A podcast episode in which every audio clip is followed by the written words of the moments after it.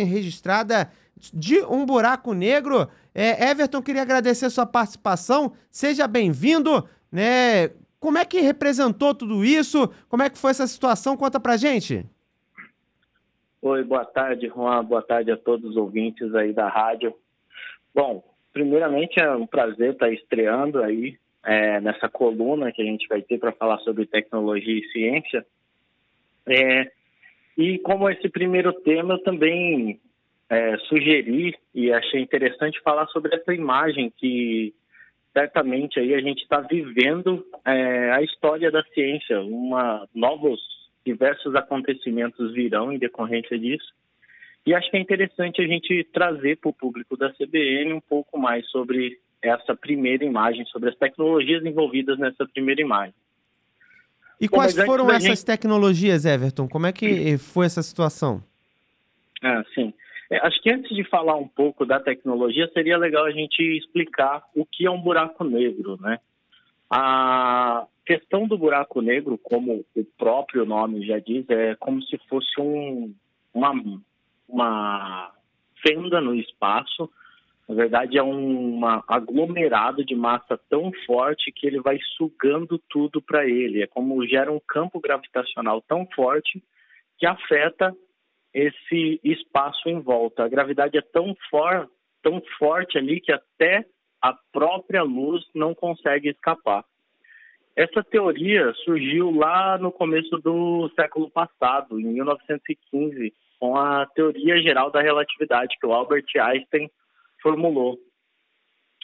E desde então, diversas teorias e experimentos vêm sendo realizados, algumas vezes comprovando, outras vezes simplesmente gerando imagens, para a gente pensar em como é esse buraco negro.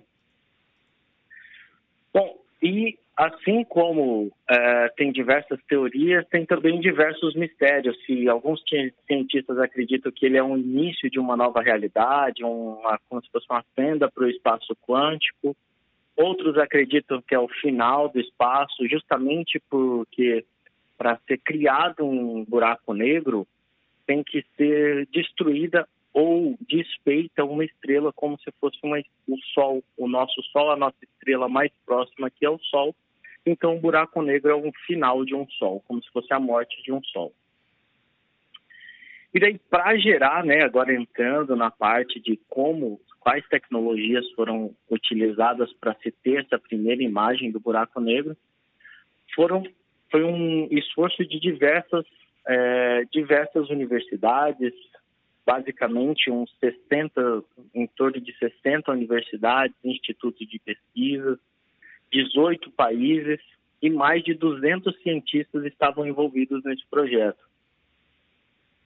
Então, foi desenhado diversas teorias, diversas possibilidades para se capturar essa imagem, e eles utilizaram 8 radiotelescópios ao redor do mundo para se capturar.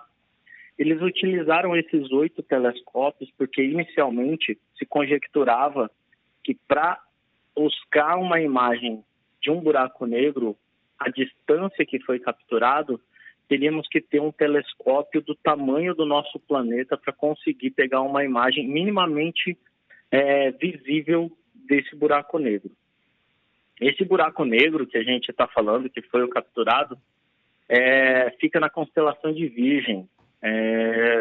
Ele recebe um nome chamado M87. Existem outros buracos negros ao longo do espaço como um todo. O mais próximo aqui da gente é o Sagitário A Estrela, que é o buraco que temos aqui na nossa galáxia. Mas por questões técnicas, os cientistas optaram por pegar esse mais longe, porém é um buraco muito maior.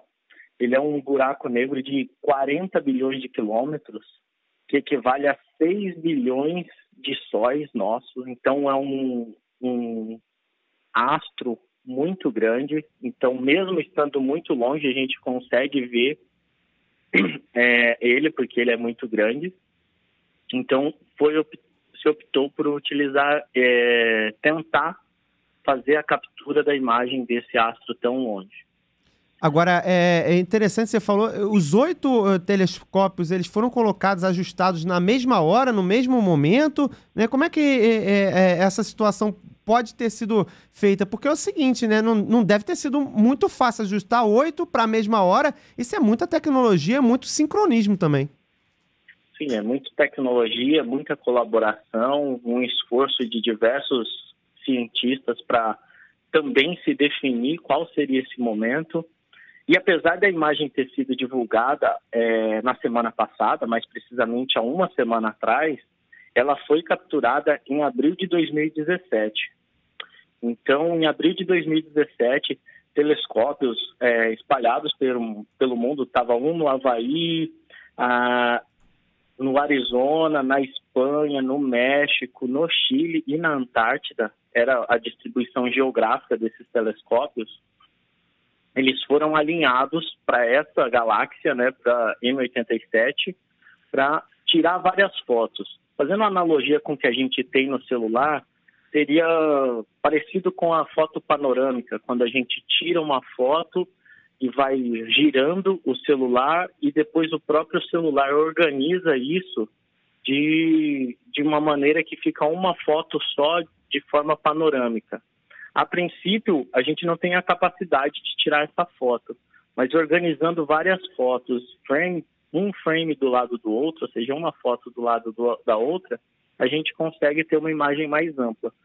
Os radiotelescópios fizeram uma coisa parecida, tiraram várias fotos, isso gerou uma quantidade imensa de dados, cerca de 5.000 trilhões de bytes, que... Para você ter uma ideia, não foi usado nem a internet para transportar esses dados. Eles colocaram diversos HDs dentro de aviões e foram levando de um lugar do outro para o mundo, porque se fosse usar a internet demoraria muito. E daí, para analisar toda essa quantidade de dados, aí foram utilizados os algoritmos, que são programas de computadores que fazem esse refinamento, essa seleção, para saber qual imagem é mais adequada ou não. Então, a gente utilizou uma tecnologia, conhecimentos físicos, para alinhar esses telescópios e também definir qual tecnologia indicada para tirar a foto. E depois a gente usou tecnologia da informação para fazer o refinamento e a reconstrução dessa imagem. Tá certo, Everton. Muito obrigado pela sua participação. Espero você na semana que vem, quarta-feira, à 1h20. A gente te liga de novo e a gente conversa sobre um outro assunto, um grande avanço tecnológico. Everton, obrigado por bater um papo com a gente e seja bem-vindo à CBN.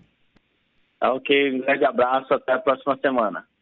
Tá aí, o Everton, ele que vai chegar toda semana com a gente, mais ou menos por essa hora, falando sobre tecnologia, sobre toda essa situação que envolve avanços tecnológicos e também a realidade de Rondônia também. Agora, 1h29, a gente vai para um rápido intervalo comercial. Na volta tem muito mais para vocês.